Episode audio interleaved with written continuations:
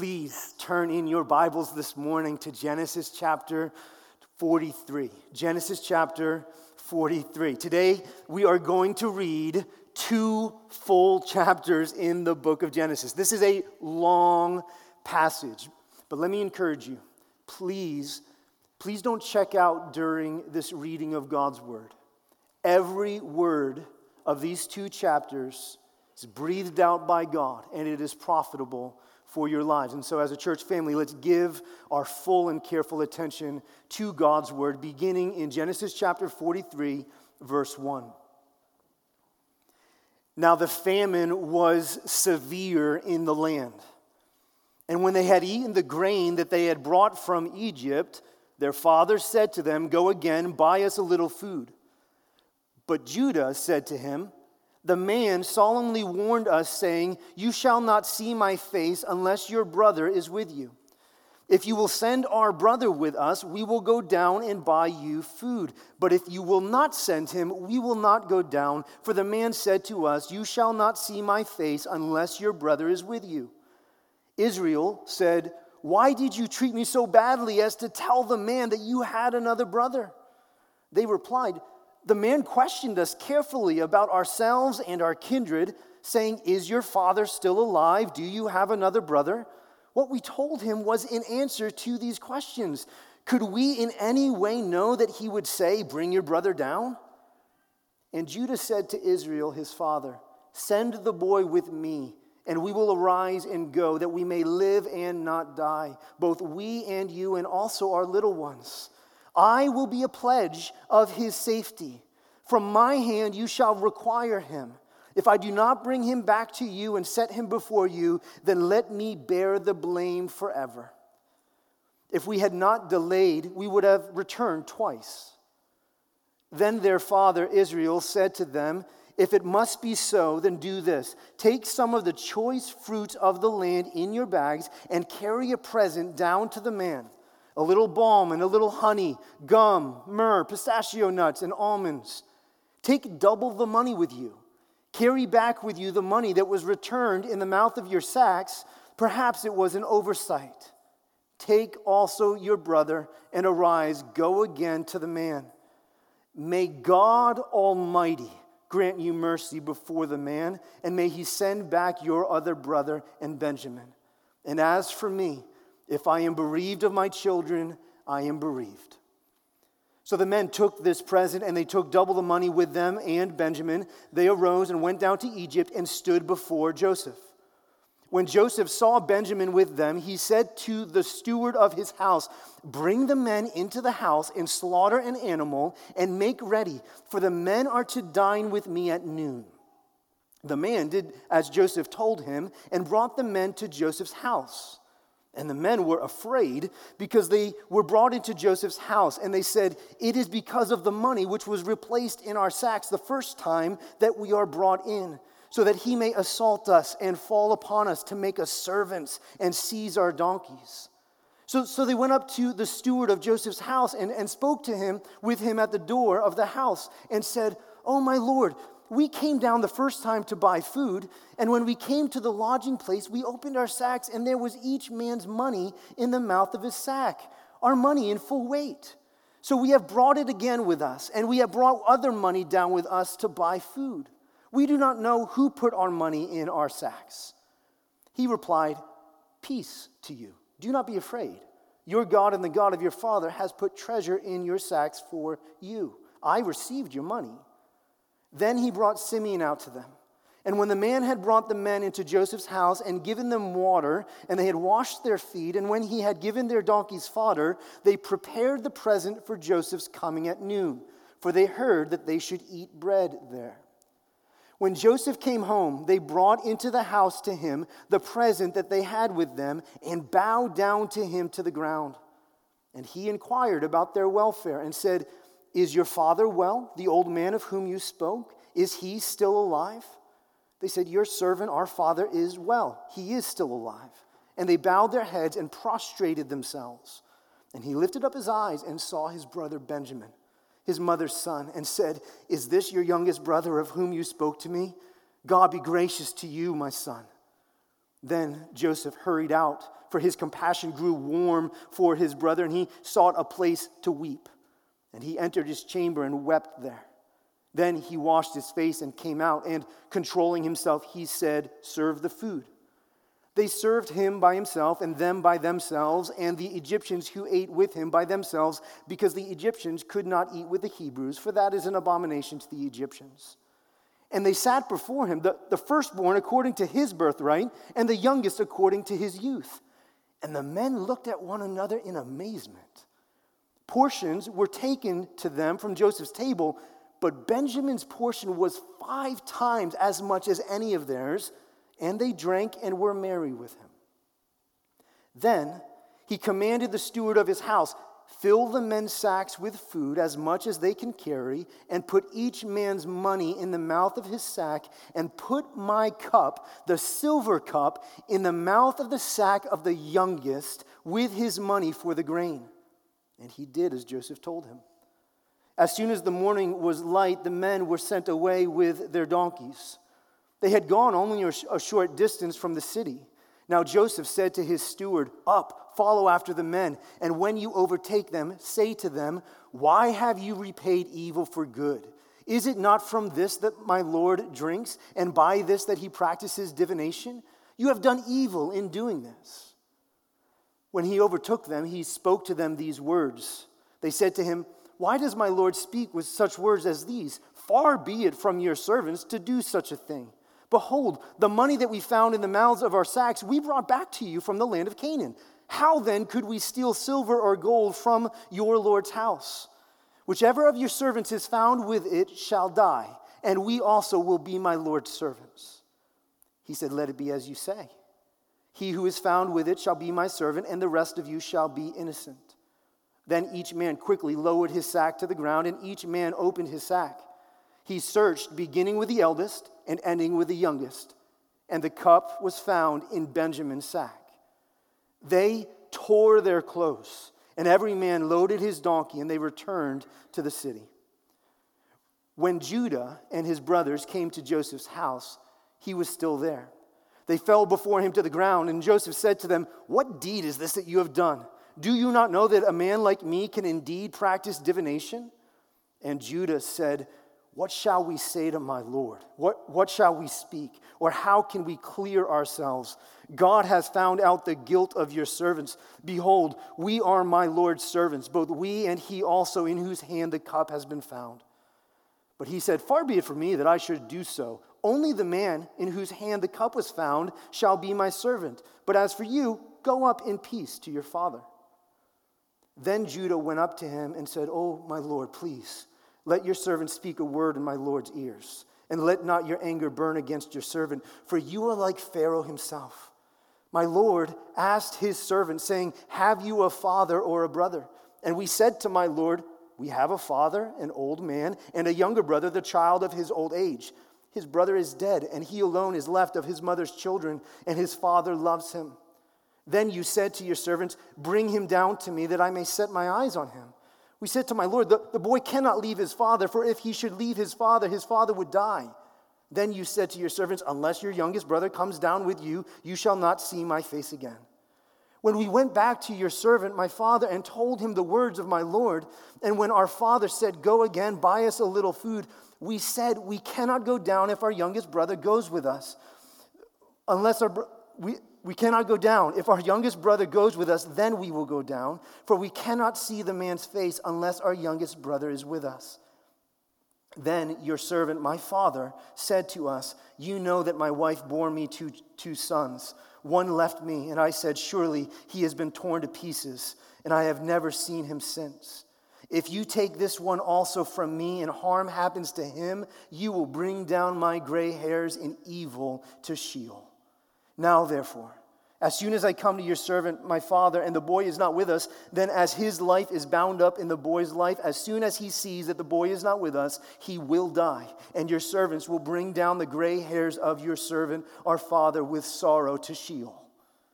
For your servant has become a pledge of safety for the boy to my father, saying, If I did not bring, do not bring him back to you, then I shall bear the blame before my father all my life.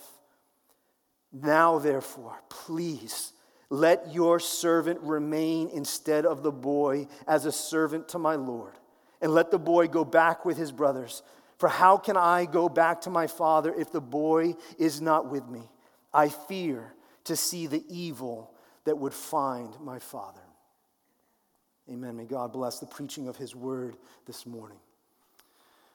Friends, a Merriam Webster dictionary definition of the word future is simply the time that is to come or what is going to happen. The, the future is what lies before us or, or what we have not yet experienced. The future is the next moment or the next day or the next season of our lives. The future is, is easy to define, but it is a little more complicated in real life, isn't it? When we consider the future, we often have many different emotions that rise up. Sometimes we feel excitement and hope about the future, but many other times we feel fear and insecurity about the future. And, church, I believe that that is particularly true during the current times that we live in. For, for many of us, this world has never felt so insecure as it does right now. We feel insecurity about our jobs and about uh, the economy we, we wonder how we're going to be able to provide for ourselves in the future. Many of us look at our 401ks on a daily basis and we fear whether we will have financial security in the future or not. We feel insecurity in our relationships. With our, will our family, will our marriage fall apart or will it stay together? Some of us feel fear for that one child and what life might turn out for them. We, we feel insecure about ourselves. We know our own weaknesses and we know our own sinful patterns so well that we fear whether we can remain faithful to the Lord or not. Church, I think it's accurate to say that most people feel insecurity about the future. The future can be a very dark and difficult place. It can cause all kinds of anxiety in our lives. How many panic attacks have, have risen up when we stop and think about the insecurity of our futures? But this is why we need the story of Joseph and his brothers so much. Seeing the sovereignty and the providence of God over all things in the life of these men, even over the most painful and uncertain things, seeing the sovereignty of God gives us, as God's people, a, a stability and a security that our souls are longing for in this world. Our souls need this. Friends, the main idea for our message today is this your future is secure because of God's sovereign grace. Your future is secure because of God's sovereign grace. And we have three points today. Uh, because of God's sovereign grace, point number one, we have physical security. That's going to be chapter 43, verses 1 to 15. Because of God's sovereign grace, point number two, we have spiritual security. That's chapter 43, verse 16, all the way down to 44, verse 17. And then point number three, because of God's sovereign grace, we have eternal security. That's going to be chapter 44, verse 18, all the way down to verse 34. Let's begin with the first point. Point number one we have physical security. The physical need in these two chapters is so real. Look at verse 1 again. It says, Now the famine was severe in the land.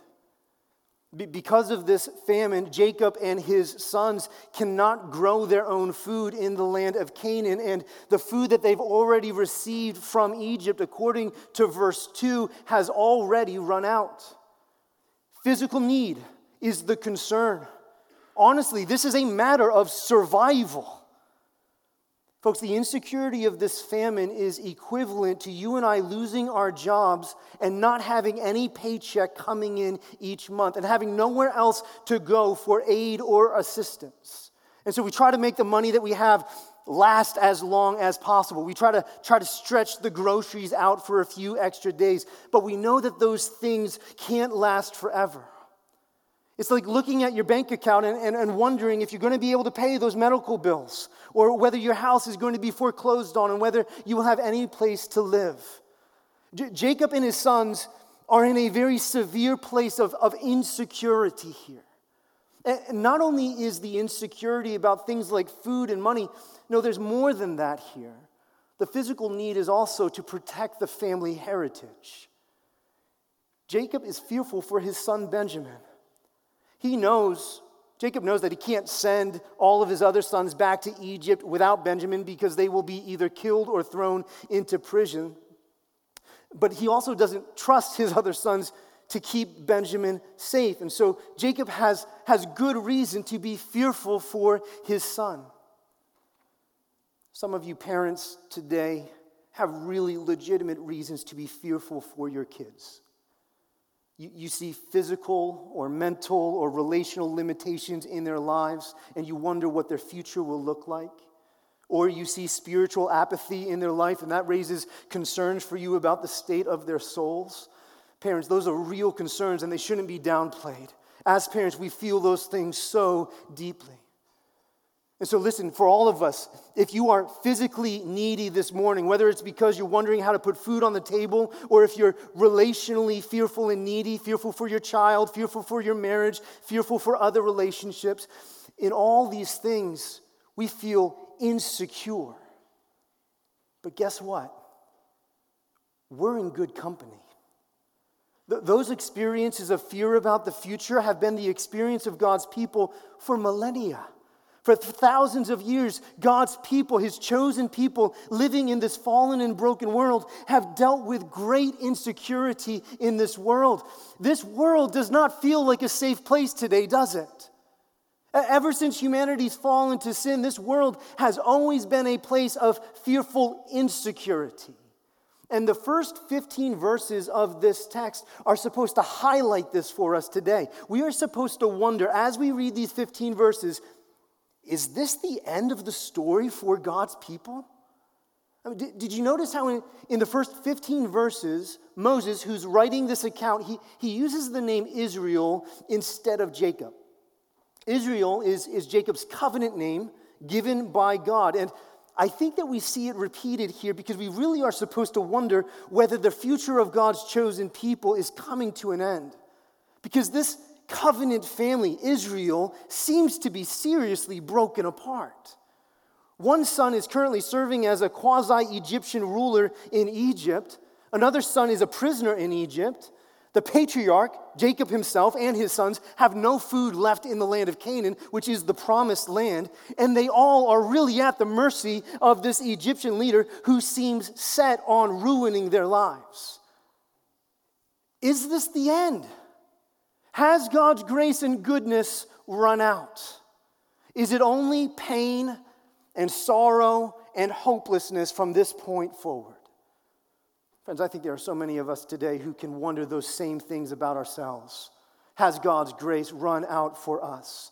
Is it only pain and sorrow and hopelessness and disappointment from this point forward? Has God forgotten me?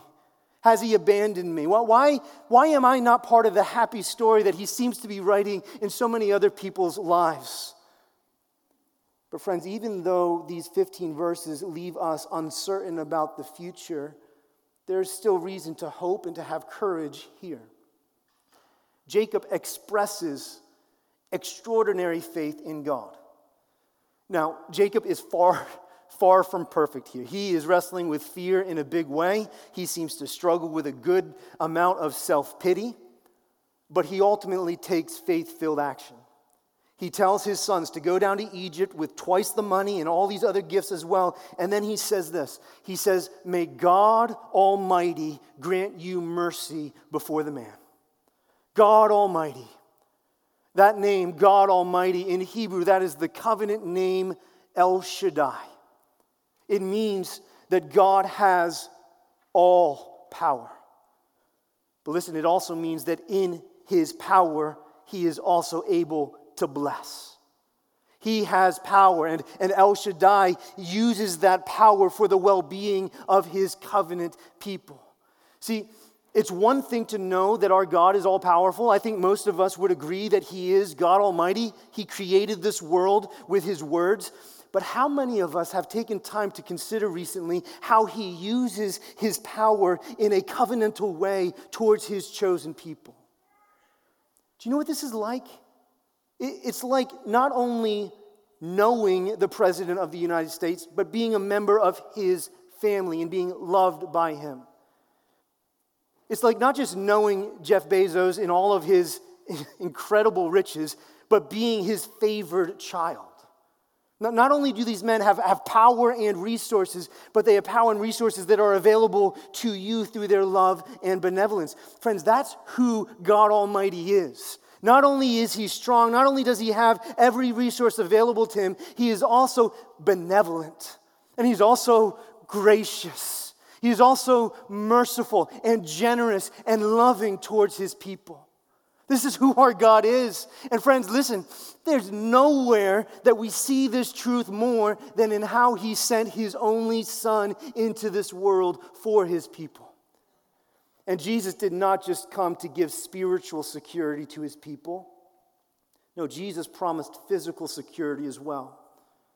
Jesus, the very God himself, walked on this earth and he cared for the poor. He fed the hungry. He ministered to the needy. Christian, if you are fearful about your physical needs this morning, if you don't know what tomorrow will be like for you, and you feel anxiety rising up within you, listen to the words of your Savior. He says, Do not be anxious about your life, what you will eat or what you will drink, nor about your body, what you will put on. He says, Look at the birds of the air. They neither sow nor reap nor gather into barns, and yet your heavenly Father feeds them. Are you not of more value than they? This is God Almighty. In all of his majesty and glory, he sees our physical needs and he promises to provide for every one of them. Friend, you can trust him today, no matter how needy you feel this morning. And not only can we trust Him to provide for our physical needs, we can also trust Him to provide for our spiritual needs. And that brings us to our second point. Point number two we have spiritual security. You know, sometimes, sometimes our greatest fears about the future are not just physical fears, but they're spiritual fears. Sometimes we are fully confident that our physical needs will be provided for, but, but where we feel real insecurity and fear is in who we are personally. We, we feel insecurity about our relationship with God and in our relationship with others. I know that there are people here today who feel insecure in their relationship with God. You lack gospel assurance. You lack gospel confidence. You fear whether your own sinfulness is going to ruin your relationship with God and with those that you love in this life. But again, again, we can be encouraged today that we are not alone. Because, see, if, if anyone should have felt insecure about their relationship with God, it's Jacob and his sons. These men these men have proven that they are not godly men. Jacob, the father, was a deceiver and a manipulator of the worst kind. Simeon and Levi have committed genocide. Reuben has slept with his father's concubine. Judah had sexual relations with his daughter in law and then wanted to burn her alive afterwards. These men together have tried to kill their own brother. This, this group of men who will become the father of all the tribes of Israel, these men could not be more spiritually bankrupt. They are evil.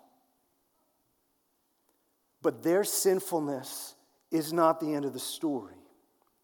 Their sinfulness does not destroy their future as you might think. I, think we expect that. We expect their sinfulness to eventually screw everything up in their lives. But that's not what happens. Look, at chapter 43, beginning in verse 16, all the way down to chapter 44, verse 17. In, this section, this second section, Joseph's testing of his brothers continues. And so they, they arrive in Egypt, and, and Joseph brings them into his house. He, he wants to eat a meal with them. Only there are some very particular things about this meal that they are going to share. Verse 33 And they sat before him, and the firstborn according to his birthright, and the youngest according to his youth. And, and it says that these men looked at one another in amazement. They, they had no idea how Joseph and his servant knew what birth order they would be in. How, how did he know who was the oldest and who was the youngest? But this is all very intentional on Joseph's part.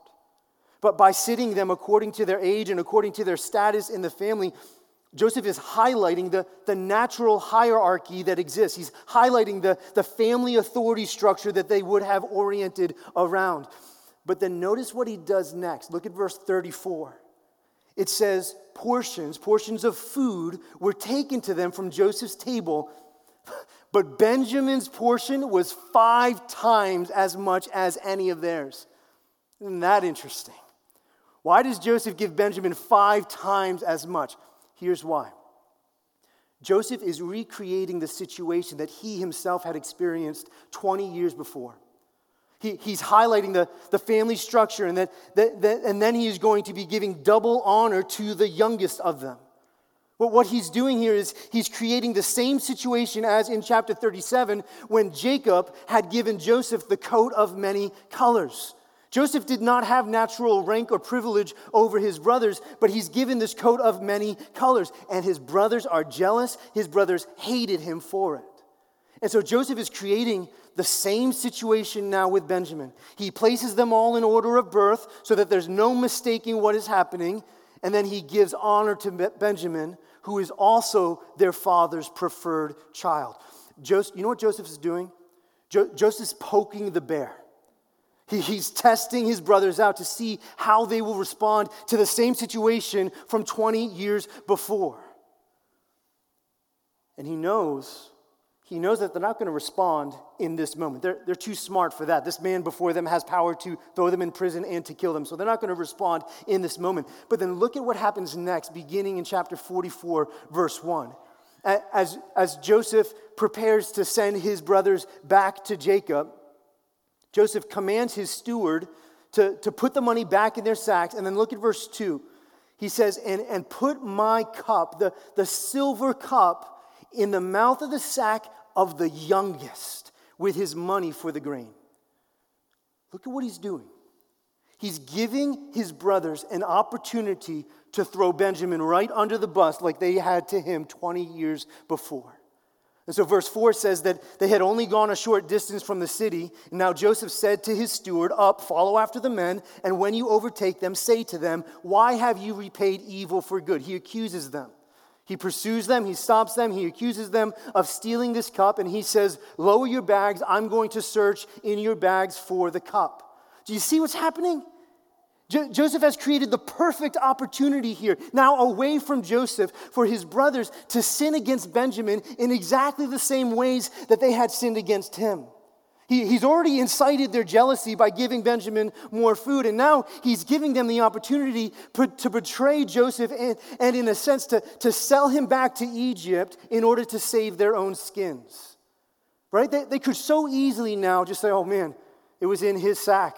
Benjamin, we're sorry. I guess you got to head back with the man. We'll tell dad what happened. It would have been so easy for them to go back home and say, Dad, we lost another one.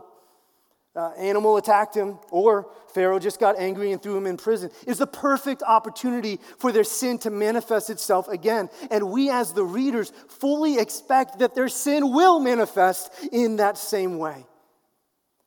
But it doesn't. It doesn't. And it's amazing to see how it doesn't. Their sin and their pride does not ruin everything. Something has happened to these brothers. God has been and God is continuing to be at work within them through their difficulties. He's, he's not allowing their sin and their pride and their selfishness to destroy their lives completely. You know, throughout these two chapters, we, we see a side of the brothers that, that we haven't seen before. In Judah, in particular, Judah steps up and he leads in a very godly way. The brothers together confess their mistake before Joseph's steward. And then in this moment with the silver cup, they express a, a trust in one another when they say, Whichever of your servants is found with it shall die, and we also will be my Lord's servants. They, they don't abandon Benjamin when it's found upon him. They're, they're standing together now, not separated like they have been. So something's different about these brothers. Allen Ross notes in his commentary, he says, In this chapter, the brothers promise to take blame for any catastrophe. That's responsibility on their part. They acknowledged their culpability and made restitution for the money in their sacks. That's honesty on their part. They retrieved their brother from prison in Egypt. That's unity on their part. They recognized that God was at work in their midst. That's faith on their part. And they rejoiced in their provisions, even when a brother was receiving more than they were. That's gratitude on their part. God has been at work within them.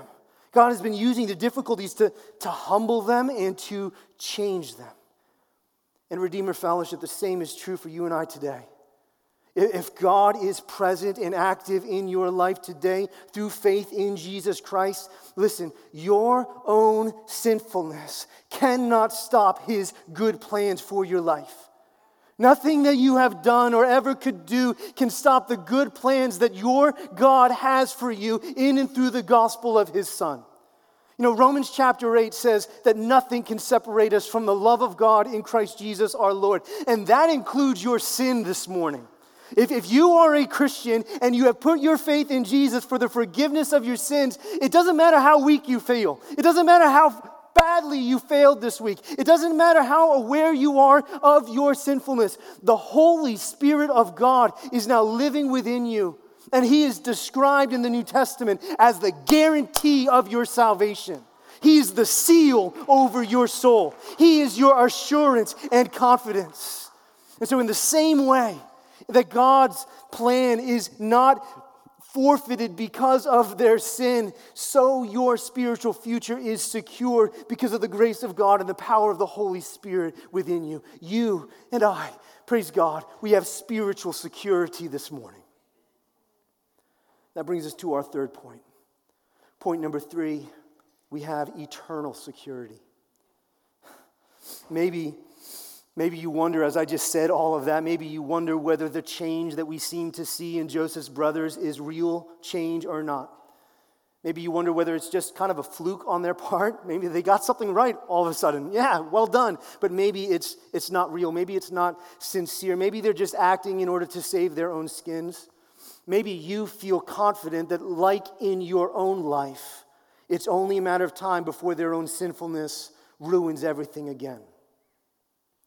And that is a legitimate concern for them and for yourself. There has been very little about these brothers that has given us any confidence at all about who they are. There's, there's little about ourselves today that should give us any confidence about who we are or about the future before us. In ourselves, we should be very fearful about our futures. But, friends, what we see next is truly amazing. It's truly amazing because it reflects real, lasting, sincere change on the brother's part. And it is amazing because it promises real, lasting, and sincere change for us as well. What we see now is that Judah steps up. And we saw this at the beginning of, of chapter 43 when, when Jacob and his sons are now out of food.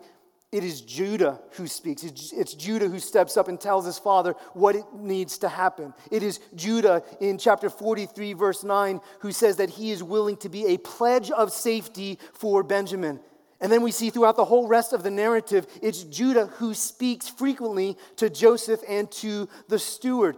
Judah has stepped into a leadership role for his family. And friends, that's really significant. It, it's significant first because we do not expect this from Judah. This is not who Judah has been. Judah is not the natural leader in the family. He's not the firstborn, he's not even the secondborn, he's the fourthborn. He, he's not a natural leader, and he's already proven how weak and sinful and unqualified he is to be the leader of God's people, right? Judah, Judah is the only son of Jacob who in Genesis has a whole chapter devoted to his sin. Genesis chapter 38. It's ugly.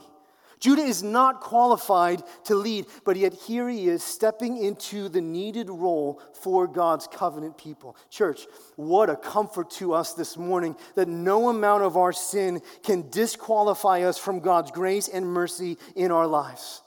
In fact, it seems that, that Judah had a, had a bit of a conversion experience of sorts.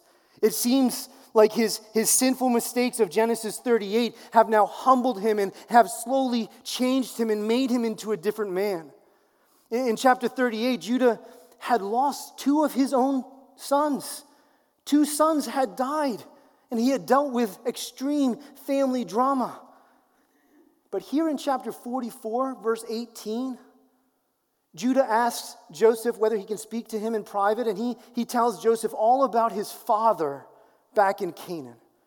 And, and through this speech of, of Judah, it is evident that Judah truly loves his father and is truly committed to his family. You know, almost in a strange way, you see Judah use the word father 15 times in these final verses. And, and Judah, Judah speaks of Jacob's love for Joseph and Benjamin, and he doesn't seem to speak bitterly about it like he once did. He knows that Jacob loves them because they are Rachel's children. And as a father himself who has lost two sons, he has compassion on this situation. He sincerely wants to see the family reunited together. He wants God's family to be one.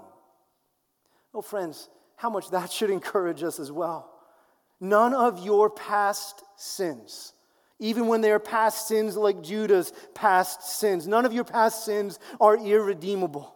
In fact, it is evident from Scripture that God often uses our past sins to sanctify us in a particular way. And oftentimes, it's the pain of our past in which God uses to give us purpose in the future. That, that seems to be what's happened here with Judah. By God's grace, beauty is coming out of brokenness and darkness. But that is not the only reason why Judah's actions here are such a big deal.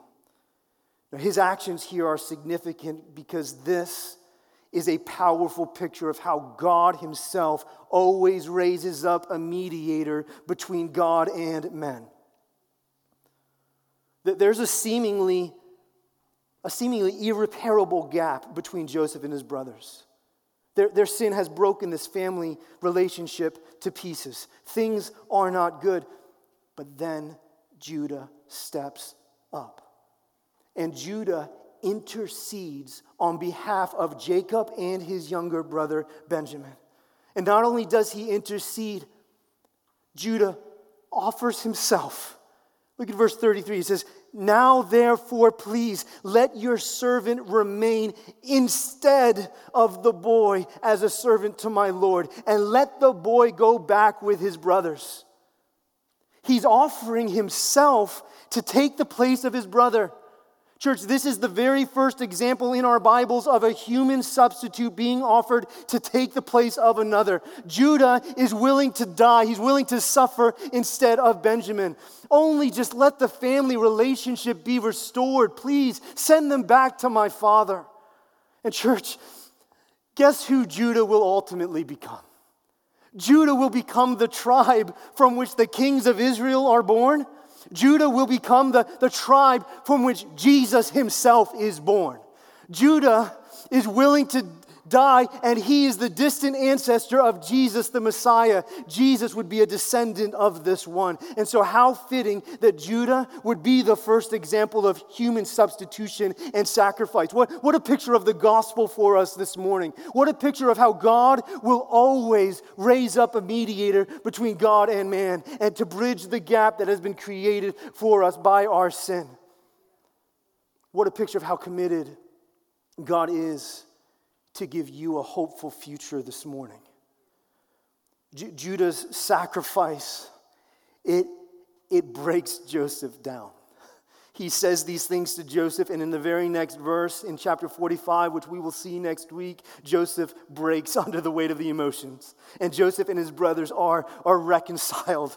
And that reconciliation, that, that forgiveness comes through Judah's offer of substitutionary atonement and sacrifice. And friends, it is our reconciliation and our forgiveness and our life and our hope for the future that comes through the substitutionary sacrifice of King Jesus. Jesus, the long awaited descendant of Judah, the king who would die for his people. Amen. Yes, the future can be a very fearful thing for us to consider. In ourselves, church, the future seems so uncertain. You start thinking about the years ahead, and you can immediately feel panic rising up within you, but not for those who are with Jesus not for those who are with Jesus, who is the King of all creation and who lives forever, and whose sacrifice on the cross secures his people forever. Jesus will be the fulfillment of so many of the things that we see here in Genesis. He's going to be the descendant of Judah, as we just saw. He will be King of Kings. He will also fill the role of Levi and the Levitical priesthood, in that he will offer a sacrifice for the sins of his people. The only difference between Jesus and the other kings of Judah, the only difference between Jesus and the other priests of Levi, the only difference is that what he does for his people is eternal and it will last forever. If you have your Bibles, turn over to Hebrews chapter 7 with me. A glorious picture of how permanent our Jesus' work on our behalf is. Up in verse 14 of Hebrews chapter 7, it says, For it is evident that our Lord was descended from Judah. And now listen to these words from later on in Hebrews chapter 7. It says, For on the one hand, a former commandment is set aside because of its weakness and uselessness, for the law made nothing perfect. But on the other hand, a better hope is introduced through which we draw near to God. And it is not without an oath, for those who formerly became priests were made such without an oath, but this one was made a priest with an oath by the one who said to him, The Lord has sworn and will not change his mind. You are a priest forever. Speaking of Jesus, this makes Jesus the guarantor of a better covenant. The former priests were many in number. Judah passed away along with all the other priests because they were prevented by death from continuing in office. But he, Jesus, holds his priesthood permanently because he continues forever. Listen to these words. Consequently, he is able to save to the uttermost those who draw near to God through him, since he always lives to make intercession for them. Oh, church, are you fearful about your future? King Jesus, our great high priest, has offered himself on your behalf. He has been your substitute, and the work that he has done is not momentary.